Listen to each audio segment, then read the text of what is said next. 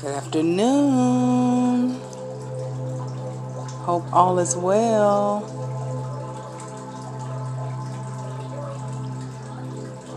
I pray that you put your petitions out in the universe, gave thanks to God,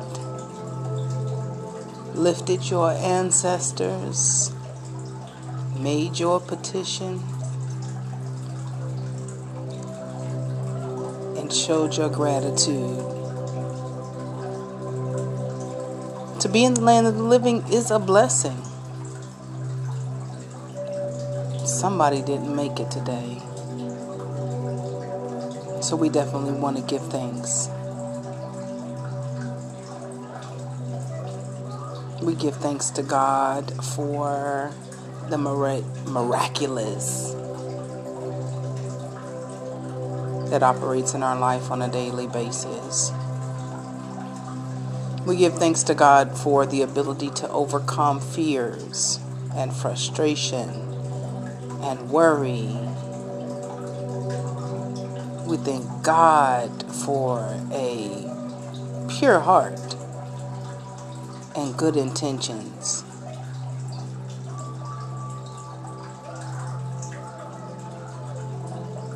To overcome fear is such a divine act. To be empowered by God to overcome our fears is such a blessing.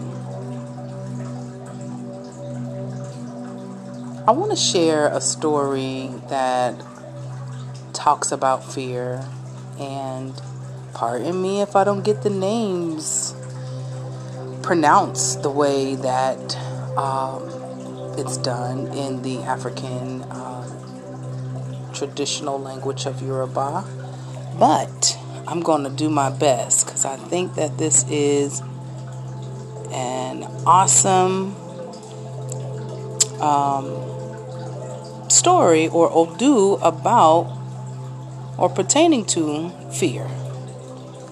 So I have this book that I've been reading in the about the holy Odus. And again, this is the uh, Odu Iroshu. Here we go. The Olori Epe, which is the chief of Epe, went to the Awo, or the diviners, on the day his village was being played by an Ikun, which is a leopard. The Ikun was killing the children, and none of the hunters have been successful in their efforts to capture the animal. Divination was cast, and Orisha said the Olori should be kind to stranger. Later the same day, Okunrin Were Ijebu, the madman of Ijebu, approached the village of Epe. He was called Okuren Weru Were Ijebu because he was raised in the forest and he was not familiar with the ways of the world. His madness was born of Iwa Mimo, which is innocence. It was the it was the Olori or the chief who offended Okurin Weri Ijebu Yam soup as he or offered my apologies he offered him yam soup as he sat down to rest near the entrance of the village. After finishing his meal, Okurin Were Ijebu thanked the Olori and started to continue on his journey. As he stood up, he noticed the people of the village were in mourning. Okunrin Were Ejebu had never seen such sadness and grief. He said, Why is it no one is singing and dancing as you did before? The Olori or the chief looked at Okunrin Were Ijebu and did not think for a minute he was the person who would save his village. The Olori said, we have been plagued by an Ikun who is attacking our children. he said as he looked down the road in hopes of seeing another stranger. Okurin Were Ijebu says, Because you have been so kind to me, I will save the people of Epe from this terrible menace.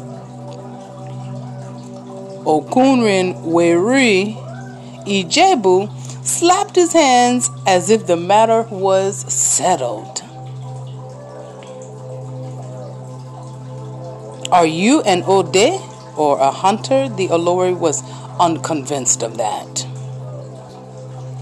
Because he was raised in poverty, Okuren Were Ijebu was used to making do. He then picked up a mortar and a pestle used for pounding yam and said, Now I am ready to hunt this Ikun who has caused so much unhappiness. the Olori shook his head and prayed to Orisha, asking them to send a proper Ode, which is a hunter, to the village of Epe. As the uh, Okunran Were Ijebu made his way into the forest, he heard the people of Epe cry out, Oh, the Ekun was coming, the Ekun is coming. So quickly, Okunran Were Ijebu climbed a tree and waited for Ukun to pass. The Ikun walked directly underneath Okunran Were Ijebu who fell from the tree and saw when he saw the vicious teeth of the wild beast. but before hitting the ground, he let go of the pestle which landed directly on top of Ekun's head, the leper. And the animal was killed with a single blow. Immediately, the people of Epe started dancing and singing. They were praising Okuren Wewe Ijebu. It was on that occasion the people of Epe decided to give Okuren Were Ijebu a proper name. From that day on, he became as Shango, the spirit of lighting. Shango is one of the most central figures of the Orisha stories that speak of spiritual transformation. Ifa is a religion based on the principle of developing personal power. From a psychological point of view, personal power increases through the process of overcoming fear. This story is an example of the psychological forces that are called into play each time we confront a fear.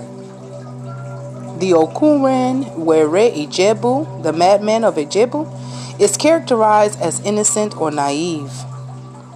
Innocence and naive are the are the norm for anyone who begins a spiritual quest. In European mystical traditions, the role of the madman is generally described as the fool. This characterization is not meant to demean the central figure in the story. Instead, it points to a fundamental truth that occurs whenever a fear is confronted through direct action. As very young children, we are not afraid of crossing the street. It is only when a child starts to relate to others that fear develops. The source of the fear is the reaction of adults who see a child attempt to cross the street alone. Many busy streets deserve caution, but as a young child, there is no basis for evaluation. In the story, Shango, or Ukunrin Were Ijebu, is willing to hunt the leopard because he has no idea how vicious the animal can be. Each time a new fear is confronted, the same lack of information can be a factor. The only way to confront fear is through courage, and the only way to access courage is to act in spite of the fear. Shango's willingness to face an unknown challenge is successful, even if it means to appear by accident. Once Shango has actually killed the leopard, he has first hand information regarding the real life dangers involved in encountering the animal. It is this knowledge that enables Shango to become an accomplished warrior. In stories about Shango's later life, his skill is in the battle is in battle elevates elevates him to the position of knowing the historic prototype for the source of courage, courage as it exists as a force of nature. In simple terms, Shango becomes the personification of courage, and this story is just it's the foundation of his quest to discover the awo or mystery of courageous action. So I share that in hopes that you get what you need from the story. I remember there's a story in the Bible where um, someone was asked, Who told you? I think God asked Adam and Eve, Who told you you were naked? Because prior to them encountering that snake, they didn't know they were naked. So, with that being said, I ask, Who told you to be fearful of the very thing that you have yet to encounter? So it calls us to be childlike in in our endeavors somewhat.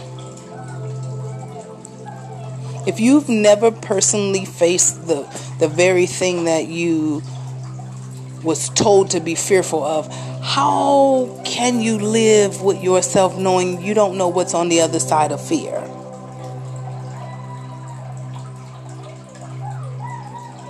So I challenge you today Take inventory of your life. Take inventory of your fears.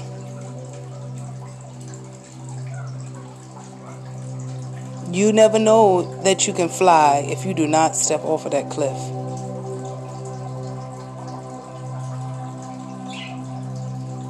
Now is the time. Know that you are supported by a force so much bigger than your own understanding. Trust God, trust Olodumare, trust the process of stepping out and knowing that you are fully supported in your endeavors.